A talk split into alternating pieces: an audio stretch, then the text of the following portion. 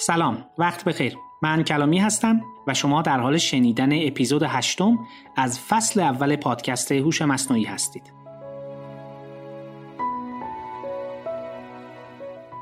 ما در این فصل به بررسی کاربردهای هوش مصنوعی در حوزه‌های مختلف کسب و کار می‌پردازیم.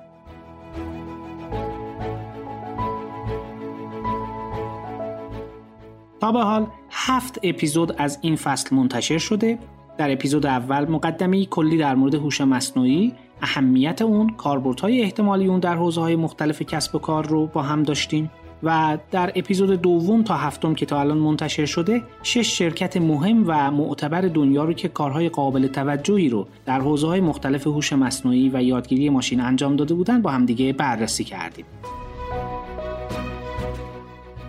در این بخش می‌خوایم بپردازیم به بررسی یک شرکتی که در حوزه‌ای کاملا متفاوت از بقیه شرکت های قبلی مشغول به کار هست. موضوع بحث این اپیزود شرکت والت دیزنی هست. شرکتی که ما اون رو بیشتر با انیمیشن ها و فیلم هایی که تولید کرده می‌شناسیم.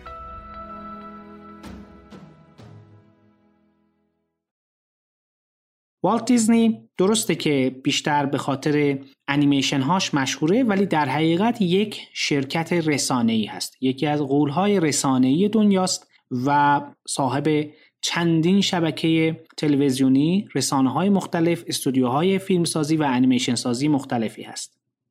والت دیزنی در سال 1923 یعنی حدود 97 سال پیش توسط خود والت دیزنی و برادرش روی الیور دیزنی تأسیس شد.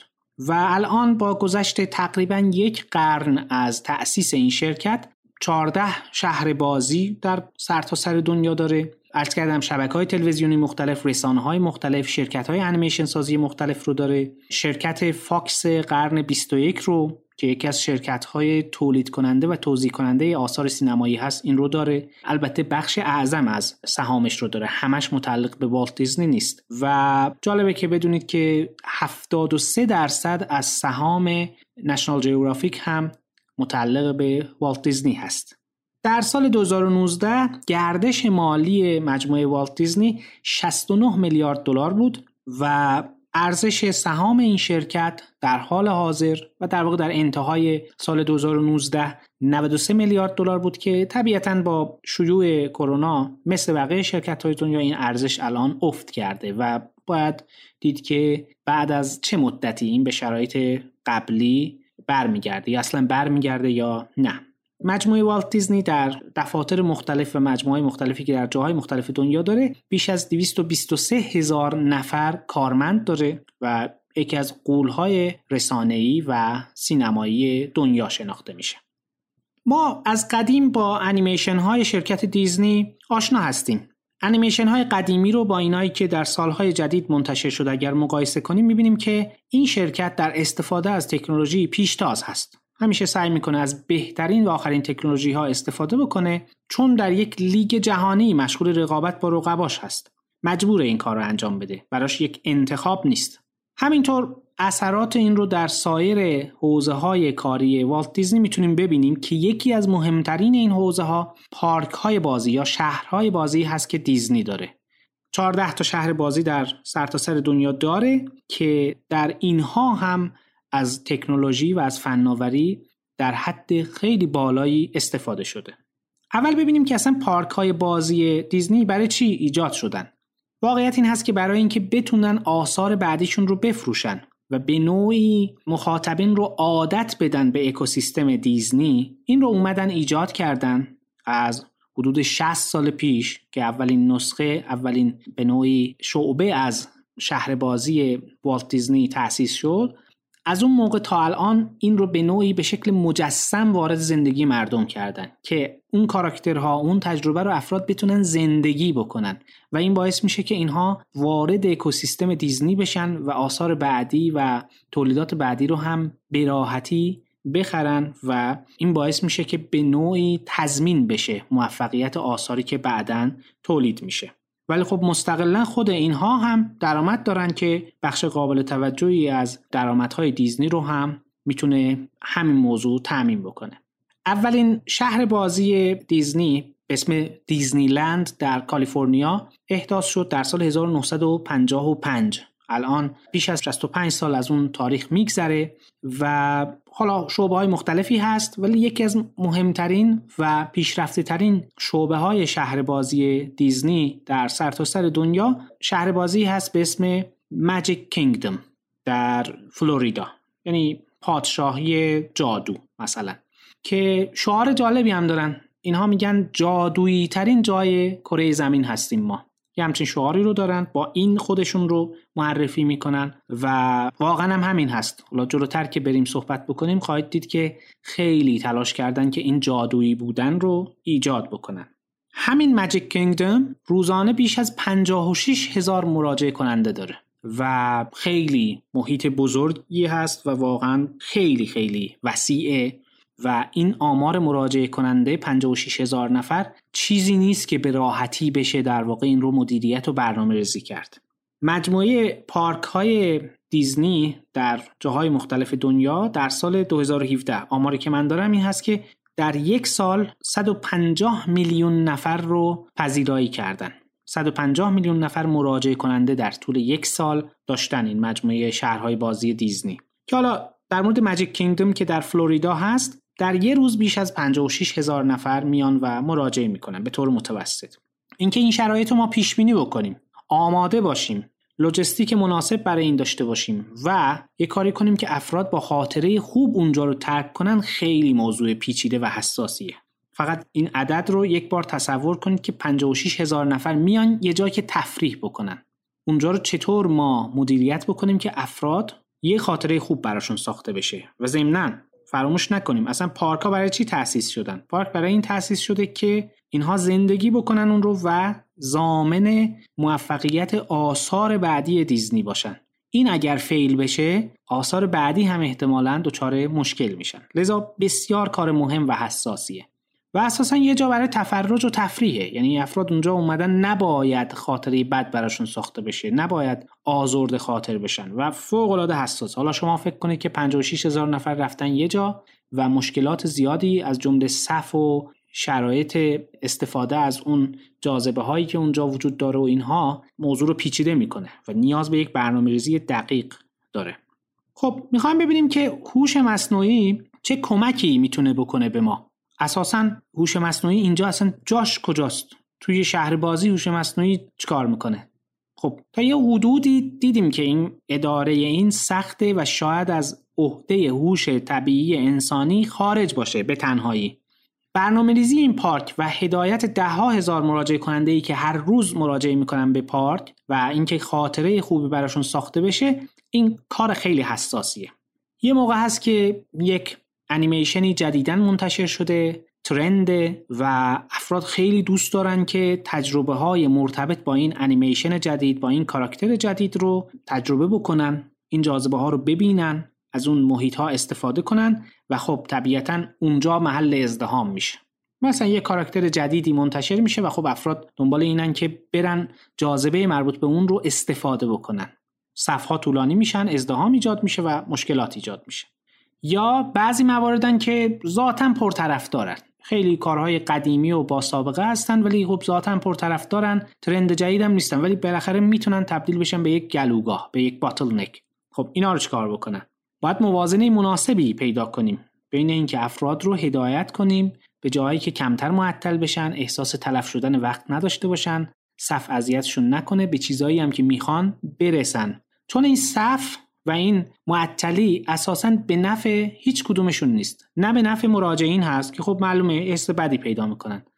حتی به نفع خود دیزنی هم نیست. چرا؟ برای اینکه کسی که تو صف وایساده این دیگه وقت نداره که بره مثلا بستنی بخره. یا یه سری دکه ها هستن که غذا میفروشن فست فود میفروشن یا مثلا گیفتی ارائه می‌کنن. خب یه سری سوغاتی هایی که بالاخره از اونجا افراد بخرن به عنوان یادگاری. کسی نمی‌تونه کسی که تو صفحه به این دکه ها هم نمی‌تونه سر بزنه طبیعتا. و این باعث افت درآمد این دکه ها میشه. خب؟ صف نه به نفع مراجعین هست نه به نفع دیزنی هست. اینو باید کم کنن. این مثلا بستنی فروشی ها و دکه ها و اینا هزینه داره. خود همین هم حالا همین که فعال هست سرمایه گذاری شده این باید بتونه بفروشه خدمات ارائه بکنه. از اون طرف چون بحث بحث غذا هست قبلا تو بحث مکدونالدز هم اینو با هم دیدیم. بحث فرش بودن و تازه بودن مواد غذایی و اینکه در یک سری ساعتهای پیکی این آمادگی خدمت رسانی رو داشته باشه کسی رو دست خالی برنگردونه اینا چیزایی که خیلی خیلی نیاز به برنامه‌ریزی دقیقی داره. و اینکه این دکه ها کجا باشن؟ کنار کدوم مسیر باشن؟ در کجای این پارک قرار بگیرن؟ مکانیابی همین ها هم یک مسئله که از عهده هوش انسانی خارجه. ما اینجا باید از کامپیوترها استفاده بکنیم که این یه مثل دیزاینه دیگه. اینکه محل اینها چجوری بهینه انتخاب بشه که بیشترین فروش ممکن رو ایجاد بکنه. و حتی بعضی وقتا به اهداف پارک هم کمک بکنه. اینکه مثلا افراد تو مسیری که دارن میرن ببینن یه بالاخره یه چند نفری هم با یه دکه مشغول باشن. 60 70 هزار نفر که اومدن اینجا خود اینا رو هندل کردن و مشغول نگه داشتنشون کار پیچیده ایه.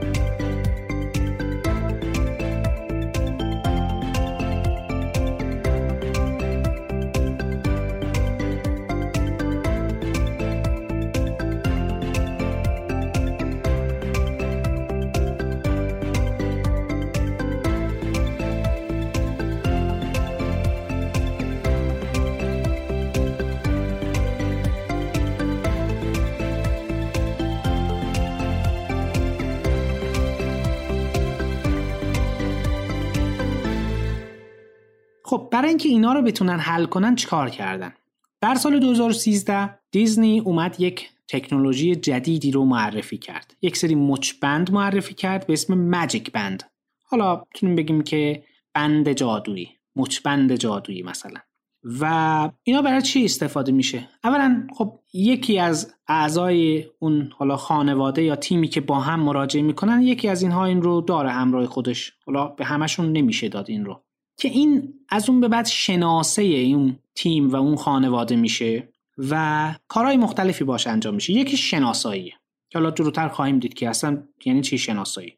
برای کارهایی مثل بوکینگ و رزرو و اینا می‌تونه استفاده بشه. اینکه مثلا من می‌خوام از یک جاذبه ای استفاده کنم از یک وسیله ای استفاده کنم یه تجربه ای رو داشته باشم. بالاخره چیزهای مختلفی هست دیگه اونجا.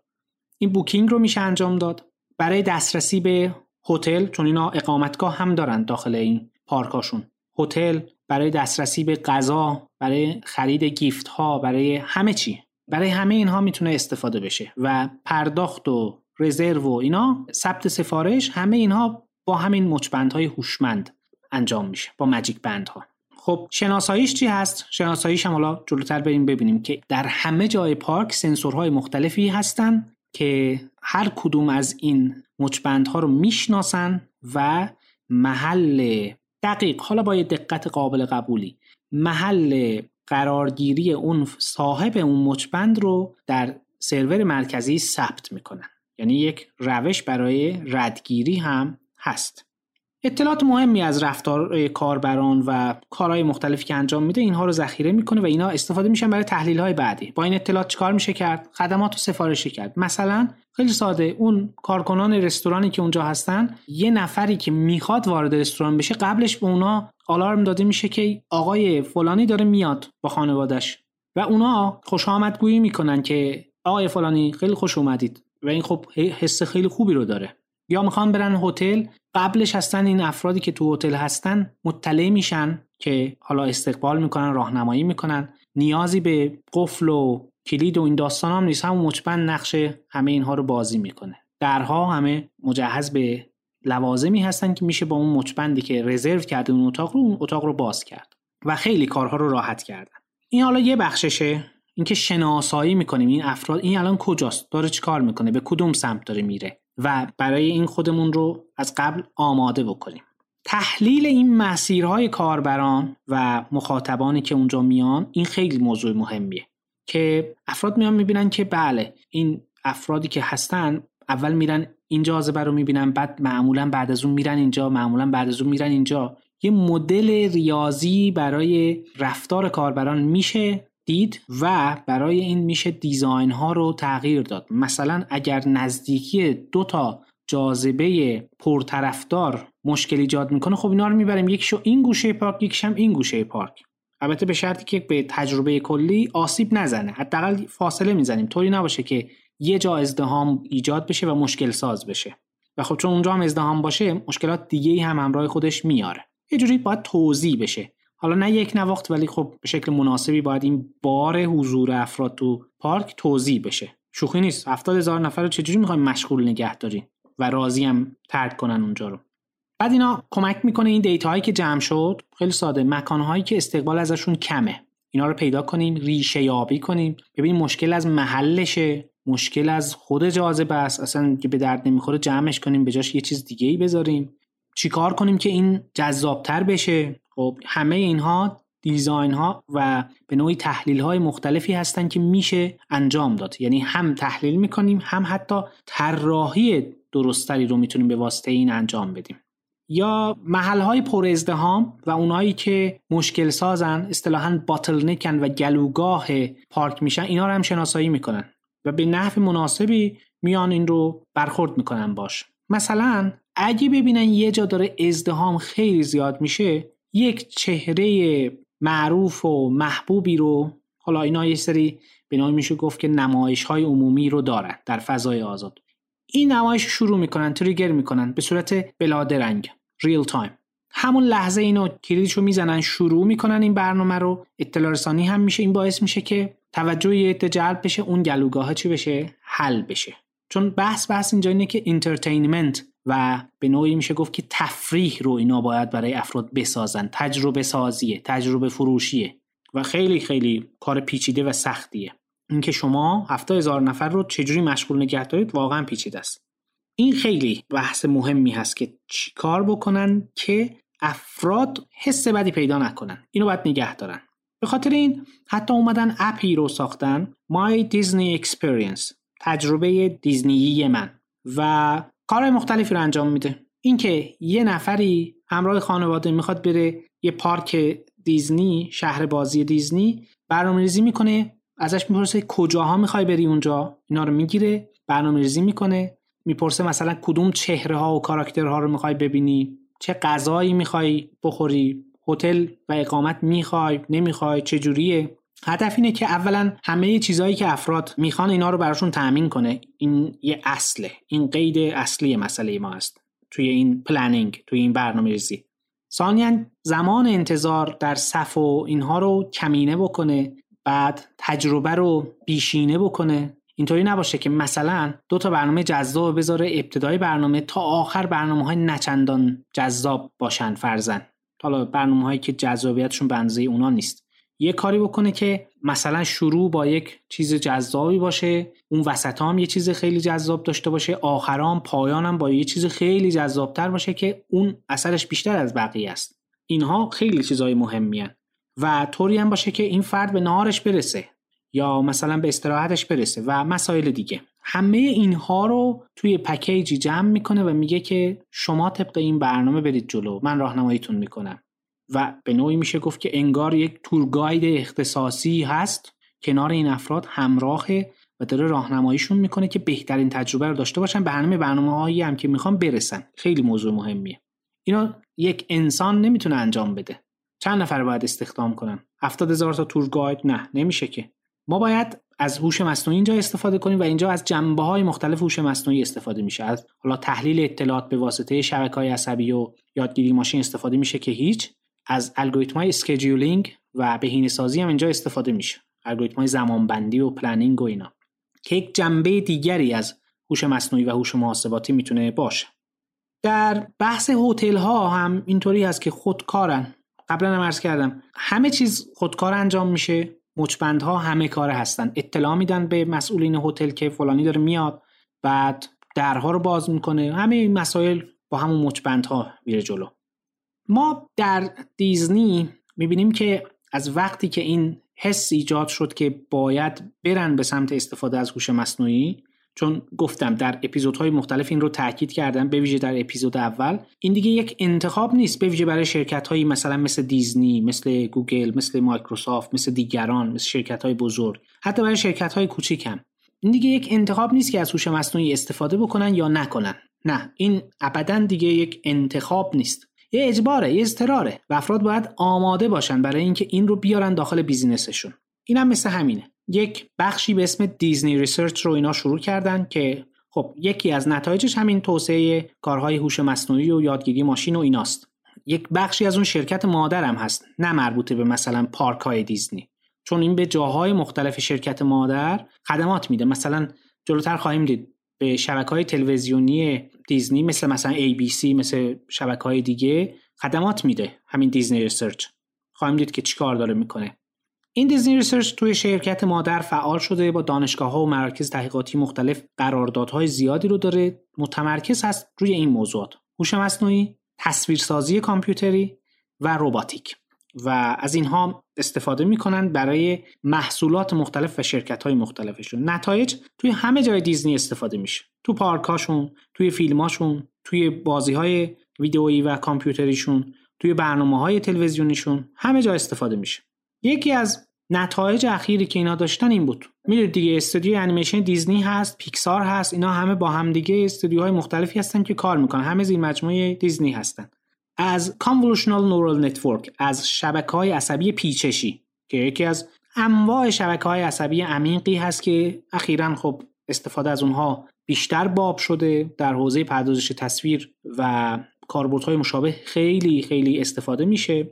حالا به اختصار بهش میگن CNN Convolutional Neural Network. برای رفع نویز استفاده کردن رفع نویز از تصاویر. از تصاویری که حالا به صورت سه بعدی دو بعدی هر شکلی render گرفته شده اغلب دیگه الان خب سه بعدی هست دیگه. و اینا دقت لازم رو ندارن. یه ذره نویزی هن یا خیلی دقیق نیستن. اینها رو میاد پرداخت میده بهبودشون میده و از ترکیب اینها تصویر نهایی رو می‌سازه که آماده انتشاره و توی حدی هست که میشه همین الان منتشرش کرد. چیزی که اونقدر دقیق و با کیفیت هم نبود. به نوعی کیفیت تزریق می‌کنه به این. و این چیز چندان غریبی نیست این روزها. مثلا یه فیلمی برادران لومیر دارن اینو search کنید توی یوتیوب احتمالا می‌بینید. برادران لومیر اولین افرادی هن که به نوعی فیلم ساختن فیلم برداری کردن. یه فیلمی دارن به اسم ورود قطار. یک بخشی از اون فیلمه که قطاری توی ایستگاهی هست و اینا مسافرها وایستادن این قطار میاد و خلاصه متوقف میشه. این فیلم فیلم خیلی قدیمیه. ولی همین فیلم رو اخیرا دادن به الگوریتم های هوشمند اینو بازسازی کرده با کیفیت 4K و خیلی عالیه خیلی عالیه. یعنی شما فکر کنید که فیلمی با این سابقه رو بتونید با کیفیت 4K ببینید و واقعا هم اینو ببینید. توی یوتیوب یا سرچ بکنید هست. ببینید که چقدر عالی اینو ریکانستراکتش کرده بازسازیش کرده. مشابه همینه. شما فکر کنید که render ی که از یه object از یه انیمیشن گرفتن خیلی دقیق نیست. ولی میدن به یه الگوریتم هوشمند اینو بازسازی می‌کنه بهبودش میده. این باعث میشه که خیلی چیزها زمانش هزینهش و اینا بیاد پایین و خیلی چیزها رو دیگه هوش مصنوعی بیاد و بهبود بده. این یکی از نتایج اخیریه که متأخری که در حوزه انیمیشن سازی به دست اومده. از کاربردهای شبکه های عصبی در حوزه انیمیشن سازی که خب اینو دیزنی الان داره استفاده می‌کنه ازش. روی ابزارهای تحلیل رفتار کاربران هم متمرکز بوده دیزنی و خیلی یکی از کارهای هیجان انگیزشه البته هنوز به نتیجه نهایی نرسیده این موضوع ولی خب کار خیلی بزرگیه. تستهایی رو هم انجام دادن و به نظر می‌رسه که آینده هم داره میره به این سمت. اینا بالاخره سالن های نمایش دارن و یه سری آثارشون رو همونجا منتشر می‌کنن و نمایش میدن. حالا فکر کنید که 100 نفر 200 نفر توی یک سالن نمایش هستن. تاریک سیستمی به طور همزمان این 100 نفر 200 نفر رو چهره همشون رو می‌بینه و آنالیز می‌کنه که افراد الان تو این صحنه خوشحالن ناراحتن گیج شدن. چیه؟ چه حسی دارن نسبت به این؟ و اگر این اون حسی نیست که باید باشه می‌بینن که اینجا مشکل هست. این فیلم اینجا باید درست می‌شد. درست نیست. اون حس رو نمیده. چون یه نفر شاید اشتباه بکنه دو نفر شاید اشتباه بکنه ولی از 100 نفر 80 نفرشون اشتباه برداشت کنن حس ناجوری داشته باشن مشکل از اون 80 نفر نیست مشکل از این اثریه که داره پخش میشه. و با تحلیل چهره با رصد همه چهره ها توی اون فضا به صورت همزمان میان اینا رو می‌بینن که آیا به اون هدفشون رسیدن یا نه. حالا این یه بخشه که ما اشکالیابی بکنیم. ببینیم که این سناریو شخصیت این داستان درست بوده یا نه؟ خوب اجراش کردیم یا نه؟ این موضوعه ولی مهمتر از این راهیه که این روش می‌تونه باز کنه برای آینده. و اون چیه؟ شما فکر کنید که هوش مصنوعی این امکان رو داشته باشه که اثری که داره پخش میشه یه جورایی تعاملی یا responsive باشه. حالا interactive به اون معنا نه responsive. پاسخگو باشه یا واکنشگرا باشه به به نوعی رفتار کاربران. یعنی چی؟ یعنی خود همین بیاد خودش رو تغییر بده. یعنی برای گروه های مختلف مخاطبانی که نشستن فیلم به شکل های مختلف نمایش داده بشه. یا حداقل چند تا branch وجود داشته باشه که بتونه حق مطلب رو ادا کنه. اگر یک حس خوشحالی هست مثلا این حس خوشحالیه رو بیشتر تقویت کنه.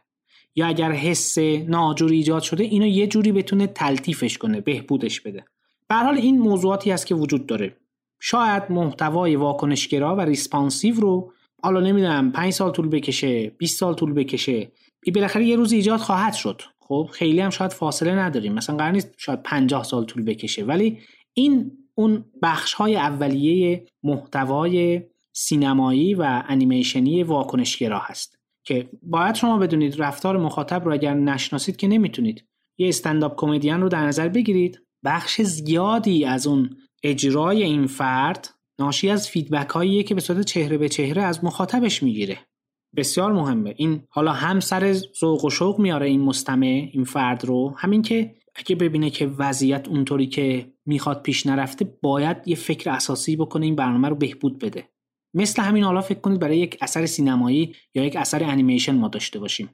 خب خیلی عالی می‌تونه باشه. بله می‌دونم می‌ذاره شبیه کارهای علمی تخیلی شده ولی کاملا امکان پذیره ما الان نمی‌تونیم انجام بدیم. ولی غیر ممکن نیست. سخته. ولی غیر ممکن نیست.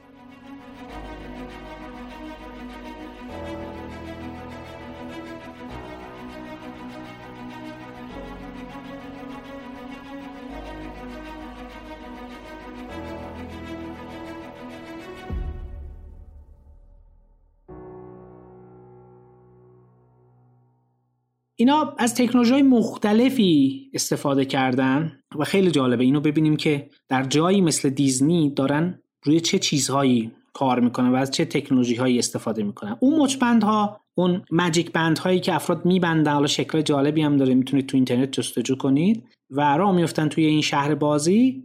اینا دو تا روش ارتباطی دارن. یکی کوتاه برده که همون RFID هست. و مشابه همین چیزهایی هست که توی این فروشگاه ها هستن توی درب ورود و خروج می‌ذارن ردیاب و اینا. خب مشابه این هست یه بحث در واقع RFID که هست. این کوتاه برده و سنسورهای مختلفی که در همه جای پارک توضیح شده اینها در برد کوتاه با این مچبند ها می‌تونن ارتباط بگیرن و از این موقعیت و اینا با خبر بشن و اطلاع بدن به اون سرور مرکزی. این یه بحثشه. ولی یه روش ارتباطی با برد بلند هم دارن که خیلی شبیه اون چیزی که تو موبایل ها هست. و این باعث میشه که به صورت برد بلند هم بشه با این ها به نوعی تبادل اطلاعات کرد و خب اونم یک چیزیه که به صورت جانبی تعبیه شده. این داده های خیلی زیادی رو این داره تولید می‌کنه. ببینید این یه بخشش به IoT به اینترنت اشیاء به نوعی مربوطه. چون هر کدوم از اینایی که شما می‌بینید اون سنسورها این مچبندا اینا همه شیئن و همشون هم به یک شبکه ای حالا اینترنت نه ولی به یک شبکه داخلی وصلن و موضوع مهمی هم هست. اینکه رد پای آی او رو اینجا ما می‌بینیم. داده های خیلی زیادی تولید میشه big data رو هم ما اینجا داریم و اینکه اینا رو چجوری handle بکنیم و تحلیلش بکنیم. خب موضوع راحتی نیست. بحث data mining رو داریم machine learning رو داریم از اینا یاد بگیریم واقعا. این تست های خیلی زیادی رو لازم داشتن که انجام بدن. برای اینکه یک سیستم ریلایبل و قابل اطمینان ایجاد بکنن که چیزی رو از دست نده میس نکنه اصطلاحا و بحث دیگه این که قابل انجام هم بشه با اون زیر ساختی که دارن. تست های زیادی تو مقیاس محدود انجام دادن. به ویژه حالا محافظه کاری که تیم شهر بازی دیزنی داره کلا چون کار کار حساسیه. نمی‌تونن سرنوشت تجربه هفتاد هزار نفر مراجعه کننده روزانه رو بسپرن به یه کاری که هنوز شاید جواب نداده. به خاطر همین تست هایی تو مقیاس محدود و متوسط و بزرگ و اینا انجام دادن تست های خیلی زیادی که به اینجا رسیدن که یه جورایی اون تیم اجرایی بزرگ رو هم هم آموزش دادن هم همراه کردن با خودشون. این کار فوق العاده سختیه. بالاخره یه مقاومت و اینرسی در مقابل این چیزا هم هست. در این پروژه ها دیزنی با شرکت های مختلف همکاری داشته. خب یکی از اون شرکت ها HP هست که ما می‌شناسیم. یکی از بزرگترین شرکت های سازنده سخت افزار در دنیا هست سازنده کامپیوتر و تجهیزات کامپیوتری و سخت افزار و یک شرکت دیگه Accenture هست که شرکت ایرلندی دفتر مرکزش هم در ایرلند هست. شرکت مشاوره ای هست که با چند صد شرکت دیگه هم قرارداد مشاوره و تأمین دانش و اینجور مسائل داره که با اونم همکاری کردن شرکت خیلی شناخته شده ایه و کارهای متعددی انجام شده. با دانشگاه های زیادی هم خب همکاری کرده دیزنی و خود Disney Research هم که داره کار می‌کنه. مثلا یکی از کارهای جالبی که Disney Research انجام داد و patent کرده اینو اختراع کرده و ثبتش هم کرده و البته هنوز در میشه گفت که باز توی مرحله استفاده نهایی نیست در حال کامل تر شدنه. ولی خب اون فاز اصلیش ایجاد شده و داره احتمالا تست میشه. بحث تشخیص افراد از روی کفش و نحوه راه رفتنه. چون شاید رو چهره و اینا نتونن فوکس کنن ولی از روی تصویر کفش ها و آنالیز گام ها بتونن یه نفر رو بشناسن از روی کفش و اینا. و این می‌تونه کمک کنه که شاید دیگه نیاز به اون مچبندها و این مسائل هم نباشه شاید. یا به عنوان یک اطلاعات جنبی دیگه اضافه بشه به اون که آگمنت بشن اینا با هم دیگه. یا بحث ربات های تعاملی رو پیش کشیدن که یه بخشی از جاذبه ها رو هدایت کنن به سمت ربات هایی که با افراد تعامل می‌کنن. و حتی اگر شد اون شخصیت های کارتونی و اینا اتوماتیک بشن که بتونن با افراد به نوعی ارتباط بگیرن که خب این می‌تونه یه بخش از جاذبه باشه یه بخشم اگه بخوایم یهو یه گروهی از کاربران رو مشغول کنیم سرگرمشون کنیم یا هدایتشون کنیم به یک جای دیگری از پارک از اینا می‌تونیم استفاده بکنیم. خب این یک بحث مهمیه. بالاخره کارهای زیادی انجام دادن از حوزه مخابرات گرفته تا data fusion تا IoT تا روباتیک پردازش تصویر هوش مصنوعی خیلی حوزه های مختلفی از دانش مهندسی و علوم کامپیوتر رو اینجا به کار گرفتن که بتونن این کارها رو انجام بدن. هدفشون چیه؟ یک چیزی رو به عنوان هدف دارن و اون که friction یا اصطکاک رو کم کنن. شما نمی‌تونید در یک محیط تفریحی friction داشته باشید. اصطکاک نباید داشته باشه.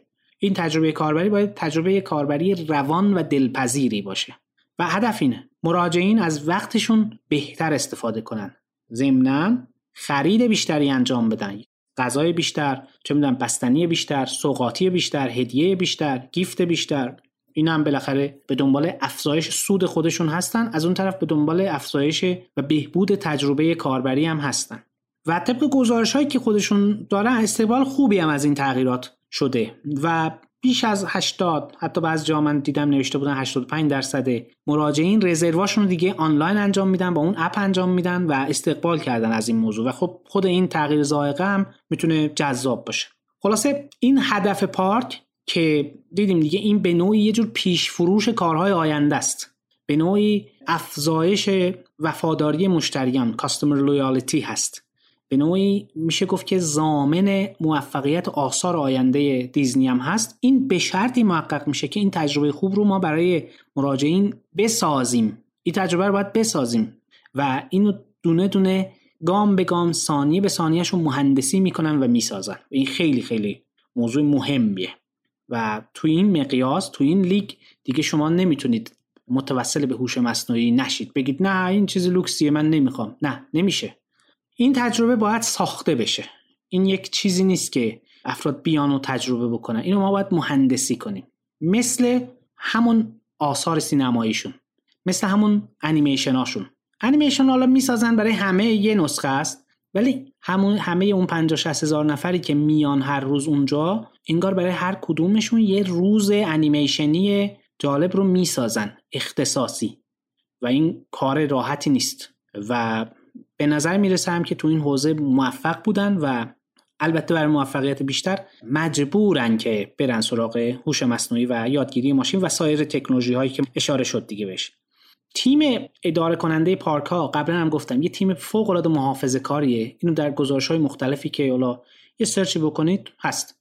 اینا تیم نسبتا محافظه کارین و این به خاطر حساسیت کارشونه. می‌دونید؟ این تغییر تکنولوژی در نحوه خدمت رسانی توی شهر بازی دیزنی مثل مثلا عوض کردن موتور هواپیما در حال پرواز.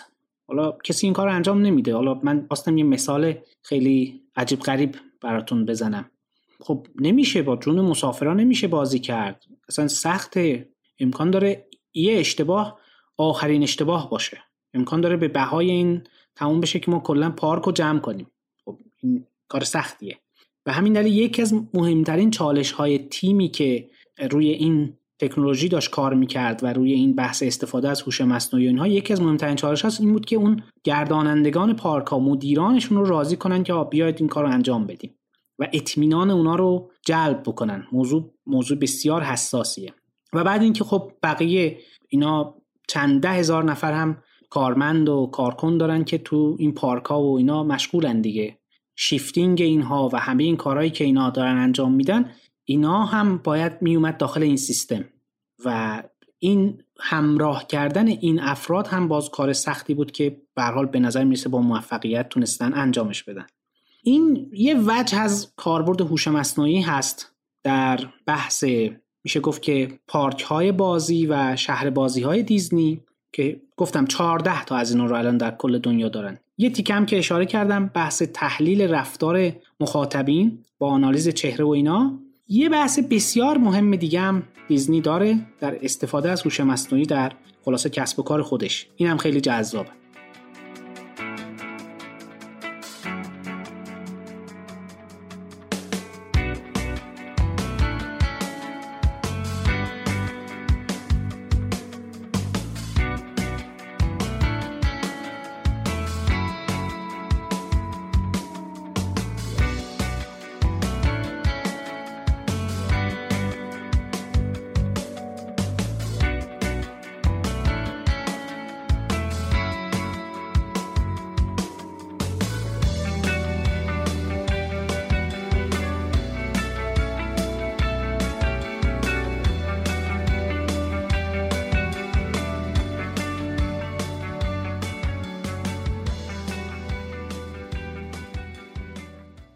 اینا می‌دونید دیگه از یه قرن پیش تا الان انیمیشن ساختن. حالا حداقل این سی چهل سال اخیر رو افراد زیادی به یاد دارن. کاراکترها اون دنیای دیزنی که ساخته شده سری هایی که ساخته شدن اینها باید اصطلاحا consistent باشن سازگار باشن. یه موقع هم هست که یه کسی می‌خواد یه شخصیتی بسازه مثلا آدم برفی. تو Frozen دیدید دیگه. حالا شاید توی فیلم دیگری هم یه آدم برفی باشه. برای اینکه اینا بیشترین استفاده رو داشته باشن. در این حال که باید حالا مجزا باشن ولی بیشترین نقاط قوت هم باید بتونن استفاده کنن. اینا باید یه جوری ذخیره بشن یه جوری این دانش سازمانی اولا ذخیره بشه تجربه های موفق. ثانیا یه جوری در دسترس باشه. دانش سازمانی که مستند باشه کسی نتونه به راحتی توش بگرده به درد نمی‌خوره که. اینا نیاز دارن که یه آرشیو از همه کارا شخصیت ها، طرحها، داستان ها، ماجراها، خواص همه اینا داشته باشن. که یه جوری یک مدیریت دانشی اینجا اتفاق بیفته و فوق العاده بحث مهمیه. شما دیدید دیگه مثلا چند نمونه از اینا احتمالا دیده شده. به ویژه تو انیمیشن های نسل قبلش خیلی بیشتر بود. مثلا یه سری حرکت ها هستن از این کلیپا تو اینترنت بگردید. یه سری حرکت ها عین همن. چجوریه؟ این طراحی حرکت یه بار انجام دادن. برای اینکه این هزینه بیاد پایین اینو چند جای مختلف دارن استفاده می‌کنن که به نوعی این سرشکم بشه بین آثار مختلف. شما می‌بینید که یه حرکتی یه اسبی داره میدوه مثلا اینجا تو دو تا انیمیشن کاملا مختلفشون از همون یه حرکت استفاده کردن. حالا خب این می‌تونه به ابعاد دیگه هم گسترش پیدا کنه. یه شخصیتی دیالوگش اگر خوبه و به دل نشسته و مثلا باعث شده که فیدبک خوبی بگیریم خب اینو نه اینکه تکرارش کنیم ولی اون ویژگی های مثبتش بگیریم پیشنهاد بدیم به نویسنده. و واقعا این کارا رو دارن انجام میدن. یه دوره این کار دستی انجام می‌شده. یه جورایی برچسب زنی بر مواردی هست که توی داستانها و شخصیت ها و اینا هست. دستی انجام می شده ولی دیدن نه دیگه این از عهده انسان خارجه. اومدن با شروع از سال 2000 و فکر می‌کنم 12 13 از همون سالها که یواش یواش به نوعی پای هوش مصنوعی باز میشه به دیزنی سیستمی رو ایجاد کردن که فرایند مدیریت این آرشیو سپرده بشه به یادگیری عمیق به deep learning. deep learning الان میاد برچسب گذاری می‌کنه. شخصیت ها رو داستان ها رو صحبت ها رو محیط ها رو حرکت ها رو همه رو. الان یه نفری تو این سیستم جستجو می‌کنه من دنبال یه اسبم که حرف می‌زنه. برای انیمیشنم و اینو خیلی سریع بین همه آثار جمع می‌کنه میاره میگه اینا این شکلی بود طراحیاش هم این شکلیه این خاصیت رو داشت و افراد خیلی راحت تر می‌تونن کار تولید یا نویسندگی یا هر چی رو انجام بدن. و فوق العاده موضوع مهمیه. حالا اینا رو اضافه کنید به دیتاهایی که قرار از سالن های نمایش اضافه بشه به این. فقط گیشه نیست که. شما فروش یه اثر سینمایی نشون میده موفقیت اون کار رو. ولی یه سایه از موفقیت یه پروژکشنه جزئیات زیادی نداره فقط یه مبلغه. حالا شما فرض کنید که می‌تونستید بگید که مثلا یه نفری به عنوان مثال ده دلار داده مثال می‌زنم رفته دو ساعت فیلم رو دیده. خب انگار برای هر یه ساعتش 5 دلار. برای هر نیم ساعتش دو نیم دلار انگار هزینه داده. خب اون نیم ساعت اول و دو نیم دلار میارزه یا نه؟ فکر کنید از یه کسی همچین نظرسنجی بخواید بکنید. خب بنزی دو نیم دلار ارزش داشته یا نه؟ و فکر کنید نه تنها نیم ساعت بلکه دقیقه به دقیقه بتونید رضایت و همراهی کاربر رو بسنجید. و ببینید که خب این صحنه این بود اینو خوشحال کرد اینو یه tag ستاره دار روش می‌زنم که این چیز خوبیه. اینو بعدا هم اگه شد استفاده کنیم. یا نه یه جایی خوب عذاب در نیومده میگیم نه اینو دیگه سمتش نریم. یاد می‌گیریم. و feedback دیگه feedback غیر مستقیم هم هست. شما به کسی بدید برای این پرسشنامه پر کنه پنج برابر هزینه‌ای که برای تماشای فیلم داده اونم بدید شاید تمایل نداشته باشه. واقعا شاید نتونه حتی درست هم پر کنه. ولی میگن چشم ها دروغ نمیگن و اینا. واقعیت اینه که چهره ها هم دروغ نمیگن. یه نفری نشسته که خوشحاله این میاد اگه رو چهرهش و سیستم تشخیص میده این دیگه پرسشنامه داره پر می‌کنه انگار. و این چیز بسیار مهمیه. و این اطلاعات اگر جمع بشن با اون سیستم tagging یه جا جمع بشه اینا انگار feedback رو بستن loop رو بستن. و می‌دونیم توی الگوریتم های هوشمند این loop بستنش کار سختیه. و اگه شد دیگه شما بعد از این می‌تونید انواع الگوریتم های هوش مصنوعی رو اینجا پیاده سازی کنید که تصمیم گیری کنه که انیمیشن سناریوش چی باشه. مشابه همون چیزی که الان شما می‌بینید. آهنگسازی می‌کنه یه الگوریتم هوشمند. فکر کنید یه روزی الگوریتم های هوشمند بتونن سناریو بنویسن که بله این سناریو میفروشه تو این وضعیت. و این خیلی چیز جالبی می‌تونه باشه. به حال کاربردهای خیلی زیادی می‌تونه این داشته باشه. فعلا اینا در این مرحله هستن که آرشیو رو اومدن هوشمندش کردن. ولی مطمئن باشید بعد از این خود این میاد یک سیستم پشتیبان تصمیم میشه حتی ریکامندر سیستم میشه. به تولید کننده هاشون به سناریو نویس هاشون به داستان نویس هاشون هم پیشنهاد هم میده. و بعدها با بسته شدن اون feedback چه اتفاق خواهد افتاد؟ مخاطب که به نوعی نفر آخر و end user این محصول هست مستقیما نظرش می‌تونه اعمال بشه تو تولید آثار بعدی. به هر حال می‌بینید که از پارک ها گرفته تا تحلیل رفتار کاربران تا مدیریت تولید آثار انیمیشن و سینمایی در همه اینها می‌بینید که رد پای هوش مصنوعی در مجموعه دیزنی دیده میشه. و خب خیلی موارد دیگه ای هم هست که شاید منتشر شده و نشده. من دیگه در همین حد رسیدم جمع بندی بکنم و مطمئن باشید که یه همچین شرکتی در حد و اندازه دیزنی که یکی از سرآمدهای حوزه کاری خودش هست همین شرکت هم علیرغم اینکه ارتباط چندانی به نظر می‌رسه نداشته باشه با هوش مصنوعی ولی می‌بینیم که هوش مصنوعی دیگه اومده جز مباحث اساسی کارش شده و این رو اگر دست بگیره از رقبا جلوتره.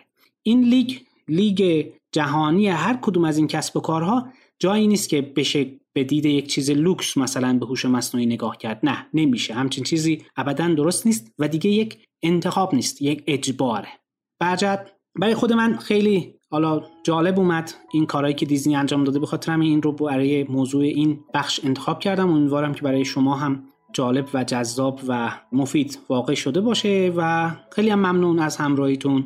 سپاسگزارم از اینکه میشنوید و خیلی ممنون خواهم شد. اگر بتونید این پادکست رو و این برنامه رو به دوستانتون هم معرفی کنید کسانی که دوست دارن به مباحث هوش مصنوعی از نگاه کسب و کار هم نگاه بکنن یا دوست دارن که بالاخره این نتایجی که به دست اومد در شرکت های مختلف اینها رو بشنون. برجت حتما یادتون نره اگر پیشنهادی نقدی و یا هر صحبت دیگه ای هست در هر جایی که میشنوید احتمالا در تلگرام هست. شناسه ای که بتونید باش مکاتبه بکنید در توضیحات کانال هست. در اپلیکیشن های پادکست هم که امکان درج کامنت وجود داره به طور خاص حالا در Castbox می‌تونید مطرح بکنید. و خیلی خوشحال میشم نقطه نظرات شما همراهان گرامی رو هم بشنوم. خیلی ممنون متشکر از وقتی که می‌ذارید. برای همه شما عزیزان آرزوی سلامتی و بهروزی دارم و خدا نگهدار.